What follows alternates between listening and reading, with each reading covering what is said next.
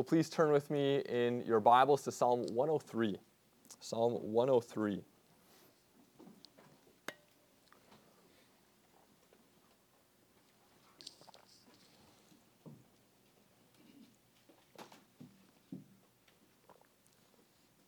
As you know, we have been making our way through various selected psalms throughout uh, the Psalter as a broad overview of of, the, uh, of this collection of poems. And this morning we are turning our attention to Psalm 103, and we'll be specifically focusing our attention upon the first few verses of Psalm 103 and then uh, verses, uh, verses 8 through uh, 13. Well, please turn your attention to the reading of God's holy and inspired word, Psalm 103. Bless the Lord, O my soul, and all that is within me. Bless his holy name. Bless the Lord, O my soul, and forget not all his benefits, who forgives all your iniquity, who heals all your diseases, who redeems your life from the pit, who crowns you with steadfast love and mercy, who satisfies you with good, so that your youth is renewed like the eagles. The Lord works righteousness and justice for all who are oppressed. He made known his ways to Moses, his acts to the people of Israel. The Lord is merciful and gracious, slow to anger, and abounding in steadfast love. He will not always chide, nor will he keep his anger forever. He does not deal with us according to our sins, nor repay us according to our iniquities. For as high as the heavens are above the earth, so great is his steadfast love towards those who fear him. As far as the east is from the west, so far does he remove our transgressions from us. As a father shows compassion to his children, so the Lord shows compassion to those who fear him. For he knows our frame, he remembers that we are dust. As for man, his days are like grass. He flourishes like a flower of the field. For the wind passes over it, and it is gone, and its place knows it no more. But the steadfast love of the Lord is from everlasting to everlasting on those who fear him, and his righteousness to children's children, to those who keep his covenant and remember to do his commandments. The Lord has established his throne in the heavens, and his kingdom rules over all. Bless the Lord, O you his angels, you mighty ones who do his word, obeying the voice of his word. Bless the Lord, all his hosts, his ministers who do his will. Bless the Lord, all his works, in all places of his dominion. Bless the Lord, O my soul. Well, the grass withers and the flower fades, but the word of our God stands forever. May he write this word upon our hearts this morning.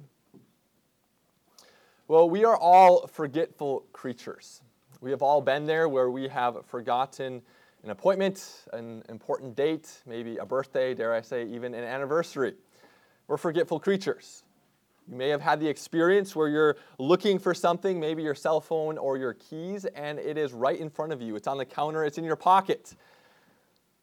Well, if you look with me in verse 2 of Psalm 103, the psalmist says, Bless the Lord, O my soul, and forget not all his benefits. The word bless and the phrase forget not are parallel to one another. And so, what does it mean to bless the Lord? Well, it means that we are to forget not all his benefits, or to put it positively, we are to remember the Lord's benefits. Now you'll notice here in the first few verses of Psalm 103, the psalmist is talking to himself. Bless the Lord, O my soul. He's preaching to his own heart. He's talking to his own heart. But then at the end of this psalm, in verses 20 through 22, the psalmist calls upon the angels, the ministers of God, and even the very works of God to bless the Lord. It's as if David thinks that the most fitting thing that a creature uh, even creation itself can do is praise and bless their Creator. Now, again, in verse 2, the psalmist says that we are to forget not, or we are to remember the Lord and all his benefits. Well, what are the benefits of the Lord? Well, if you look at verses 3 through 5, David enumerates five of these benefits. He says that the Lord forgives all of our iniquities. He says that the Lord heals our diseases. He says that the Lord redeems our life from the pit. He crowns us with steadfast love and faithfulness and satisfies us with good so that our youth is renewed like the eagles. Now, this morning we are going to focus our attention upon that first benefit. He forgives all our iniquity. This is the dominant or central benefit that David focuses our hearts and minds on in this psalm. In fact, John Calvin, the great reformer John Calvin, in his commentary on this psalm, says that it is not without cause that David begins with God's pardoning mercy. For reconciliation with him is the fountain from which all other blessings flow. So it's fitting that we focus our attention upon this central benefit. The Lord pardons or forgives all our iniquity. Consequently, then this morning, we're going to consider how we are called as the people of God to remember the Lord's forgiveness of our sins. We are called to remember the Lord's forgiveness of our sins. And we will consider that in four parts. First, we'll consider uh, forgiveness defi- uh, defined. Second, forgiveness illustrated. Forgiveness applied, thirdly. And then, last of all, we'll consider how we are to remember the Lord's forgiveness. Now, in verses 8 through 10, David circles back to this concept of forgiveness and defines for us what it means that the Lord pardons or forgives all of our iniquities. You'll see in verse 8, David says, The Lord is merciful and gracious, slow to anger, and abounding in steadfast love. Now, this promise, this verse, is uh, quoted almost verbatim from Exodus chapter 34, verse 6. Now, in Exodus chapter 34, God is speaking to Moses at Mount Sinai.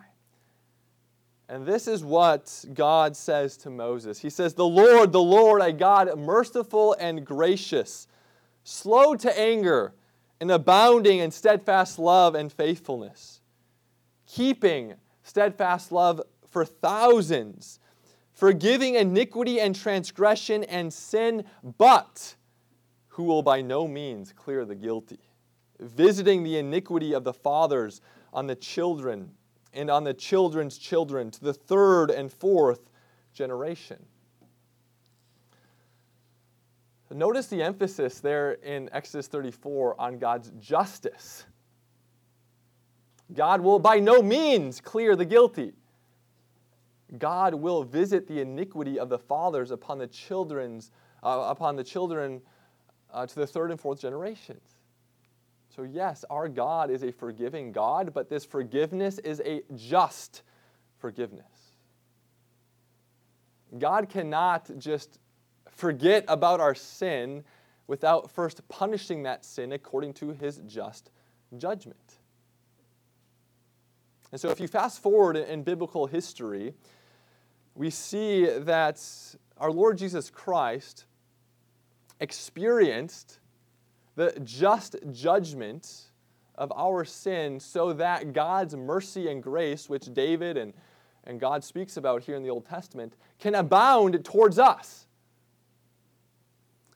So on Good Friday, God very much remembered our sins as he repaid Jesus according to those sins and iniquities.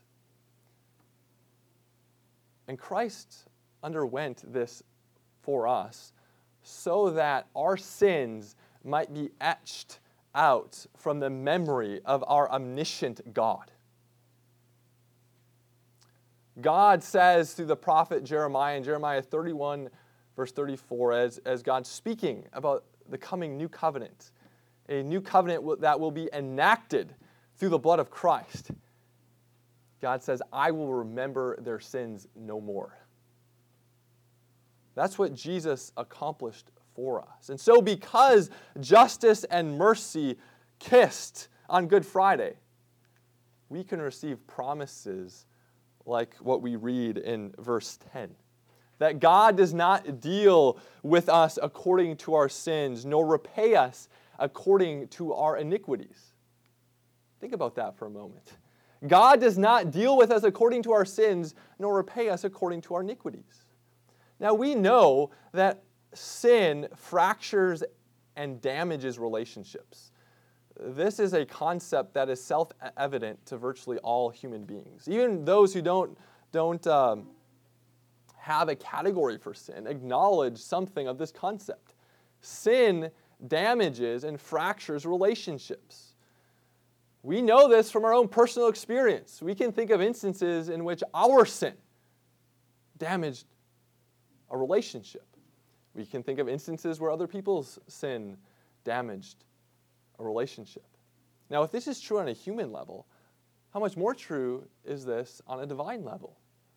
It would seem to make sense that our sin would damage, yeah, even sever our relationship with God. However, what David is saying here is that because of the work of Christ, a work that David himself was trusting in through the types and shadows of the old covenant, because of this work of Christ, we can know and be assured that God will not deal with us according to our sins, that God will not repay us according to our iniquities, that our sin will never sever our relationship with God. Now, this is incredible. In fact, this is extraordinary. In fact, it's so extraordinary that it's difficult for us to comprehend this truth, especially during those times when we feel the weight and guilt and filth of our own sin. We think to ourselves as, as we, we see our own sin wreaking havoc in our own relationships, we think, how can my sin not sever my relationship with God? But this is the beauty of the gospel. And this is something that we should heartily embrace as confessional Protestants that God will not deal with us according to our sins. And so, what is the forgiveness of sins according to David in Psalm 103? Well, it's God's justice and mercy perfectly coming together as Christ died on the cross for our sins so that we can receive the promises of the gospel that God will remember our sins no more, that God will never repay us according to our iniquities. We will notice in verses 11 through 13, David continues on and he gives us a number of illustrations for this forgiveness that God uh, delivers to us. So in verse 11, we read, For as high as the heavens are above the earth, so great is his steadfast love towards those who fear him.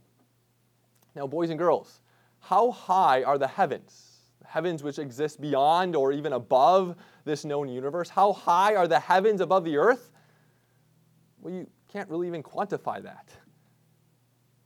It, it, the distance is, is, is so great. And what, Paul, what David is saying here is that God's love for you is greater than that distance.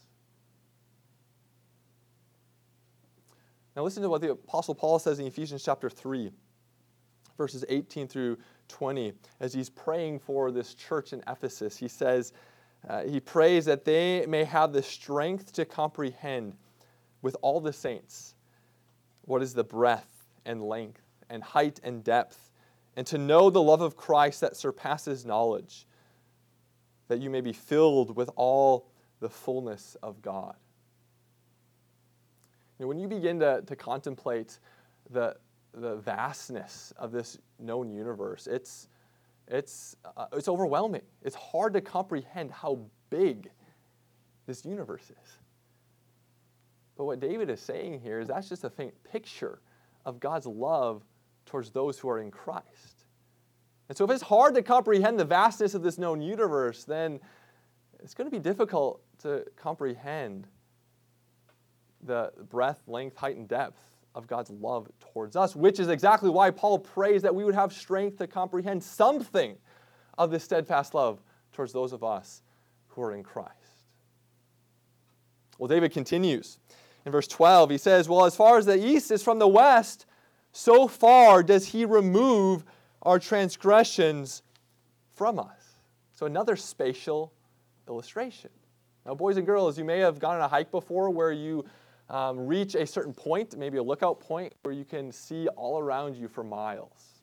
Let's say you're at that lookout point and you look as far as you can to the east, as far as the eye can see. You look as far as you can to the west, as far as the eye can see. Can you bring those two points together? No, it's impossible. There really isn't anything farther apart than the east and the west.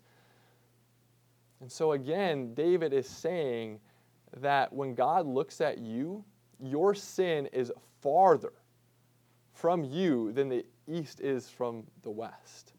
Now, there's this phrase um, out of sight, out of mind. Well, God has removed your sin, He's put away your sin so that when He looks at you, when He thinks about you, He doesn't see or remember your sin. It's out of sight, out of mind. Now, lest we begin to think that God is some distant benefactor, granting us blessings from afar, this third illustration that David gives us is a familial illustration. So you'll see in verse 13, David says, As a father shows compassion to his children, so the Lord shows compassion to those who fear him. Here, David is saying that our God is more compassionate than the most compassionate father. Our God is more caring than the most devoted father. Our God provides for us better than the most hardworking and generous earthly father. And so, our God is not distant. Rather, He's our Father. He's our Father. Now, the reason the psalmist is giving us these illustrations is to aid our memory. Remember what David says in verse 2 we are called to forget not that he forgives our iniquity. We are called to remember this important benefit. And so he, he's giving us these illustrations to aid our, our memory. They're um, uh, given to us in some senses mnemonic devices. We encounter the, the natural universe every day. We are all born into families. And so David desires that the natural uh, would remind us of the supernatural. So every time you experience a vast expanse or a starry night sky or the love of a family, David wants you to remember that you have a heavenly Father who forgives all your iniquity. Well, in Ephesians chapter 4, verse 32, the Apostle Paul says that we, we as Christians, we are called to forgive our neighbor as God in Christ has forgiven us. So when the Apostle Paul thinks about this forgiveness of sins that David is, thinking, is talking about, explaining, illustrating, and defining here in Psalm 103, the Apostle Paul seems to think that there's lots of application one can glean from this important doctrine or, or promise. And so we're going to consider for a few moments how this forgiveness applies to us in a, in a practical way. Now, boys and girls, what do you mean when you say, I forgive you? Your sibling wronged you, a friend wronged you, and, and they apologize and you say, I forgive you. What are you, what are you saying when you say those, those words? What are you promising when you say those words? Well, the Apostle Paul tells us in Ephesians 4.32 that you're promising to act towards them the way God acts towards you. You're promising to forgive them as God in Christ has forgiven you. What it means when we say, I forgive you, what that means is that we are promising to remember that person's sin no more. Just as God has promised to remember our sin no more. Now, oftentimes, what happens when we're sinned against is we, we have a tendency to remember those sins very well, to meditate upon those sins, to brew upon those sins. Uh, those sins um, play in our minds as a playback loop. And every time we think about those sins that have been committed against us, we get angrier and angrier and more upset, more frustrated. And we hang on to those sins and we hang on to those sins, uh, and, and that leads to either a, a, passive retaliation or active retaliation. We speak out against that person or we just avoid that person. We give them the cold shoulder. We hang on to those sins so that we can use them against that person when it's convenient for us. Now, what happens when we hang on to these sins, when we meditate upon these sins that have been committed against us, is that our love for that person dries up. It's very, very difficult, uh, indeed, almost impossible, to love someone who sinned against you when you are remembering those sins, meditating upon those sins, brewing upon those sins. And so, one diagnostic test to see how well we are doing in remembering the Lord's forgiveness of us is to have an assessment of our love for others, especially those who are difficult to love, those who have wronged us. Assess your forgiveness. How well are you doing in putting out of your mind those sins that have been committed against you? The more we remember the Lord's forgiveness, the more our love and forgiveness of others will grow likewise. So we are called to forgive as God in Christ has forgiven us. God has not called us to be his vigilantes of justice. Paul says in Romans chapter 12 that we leave justice and vengeance to God, and our mission, our goal is to demonstrate the abounding love and mercy towards others, even our enemies. This is what God has called us to do.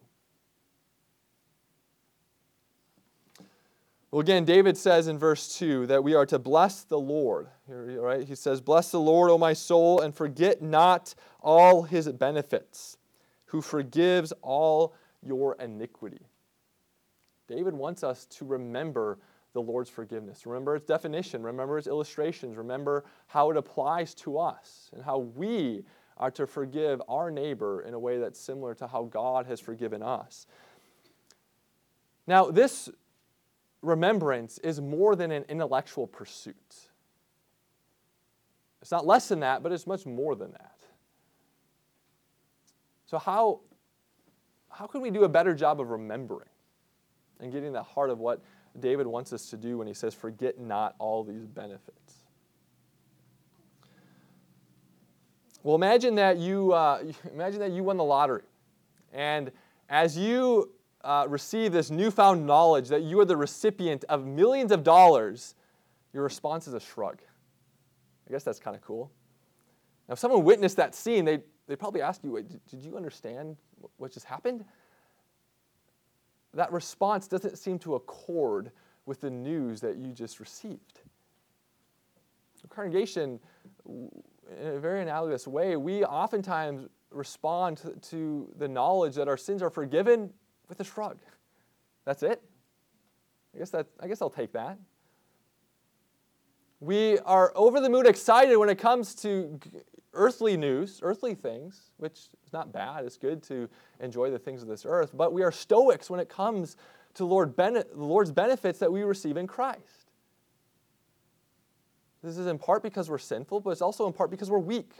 We're weak creatures. Our calibration, our calibrations are all off. We treasure the things of this earth supremely, and the spiritual benefits in Christ are secondary, if not tertiary, in our lives.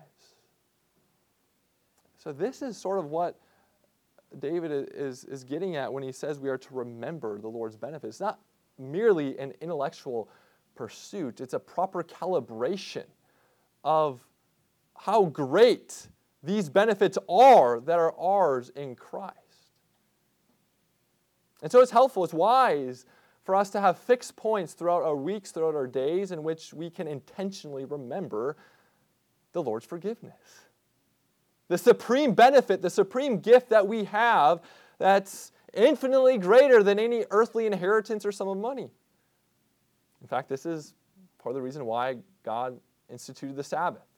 It's a holiday for us to take a break from common pursuits and to remember, to celebrate the Lord's forgiveness. It's wise to have a time of family devotions where, on a daily basis, you as a family can intentionally remember the Lord's forgiveness. It's wise to do this individually, as David is doing here in this soul as he calls upon his own soul to remember the Lord and his goodness towards him. However, as we undergo these various routines, habits, rituals, we need to remember the goal behind these habits. The goal is not merely to cross off a box to say, I went to church, I read my Bible today, or did my family devotions. The goal is, as Paul says in Colossians chapter 3, that the word of Christ, or if we put in the language of Psalm 103, the benefits of our Lord would dwell in us richly. God desires that we marinate our hearts in this rich and lavish benefit, that our sins are forgiven, so that it might produce a greater love and charity towards those around us. So, congregation of the Lord Jesus Christ, David here calls upon us as the people of God to bless the Lord and forget not all his benefits. Let us